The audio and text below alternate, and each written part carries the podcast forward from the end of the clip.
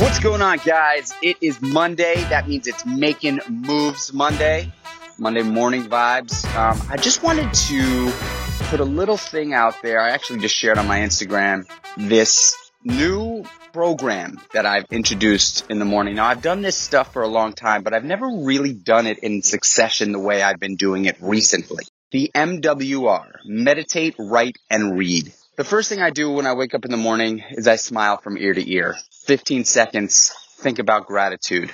Stoked. Feel the positivity wash over my body. I get out of bed. I take a piss. I step on the scale because I'm a competitive bodybuilder.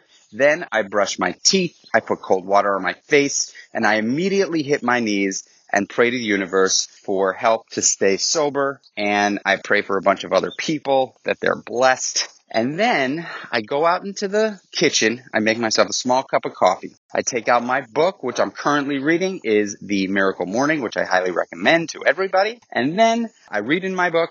I write in my journal and then I meditate for 10 minutes using the Calm app.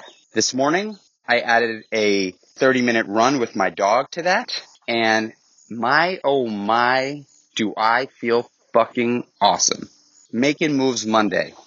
If you can add all of that to your program, your morning routine, guaranteed life changing. If you can add a little bit and start slow, guaranteed life changing. Here's the deal. Our investment in ourself, our wellness, is by far and away the most valuable investment we can ever make. Why?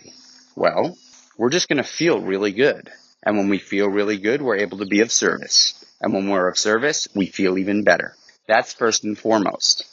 But once you start activating your self wellness, the value that you bring to the planet intensifies exponentially. And what happens when you bring value to the planet? Well, great things start to happen around you and great people want to surround themselves with you. So that's my Monday morning little piece for y'all.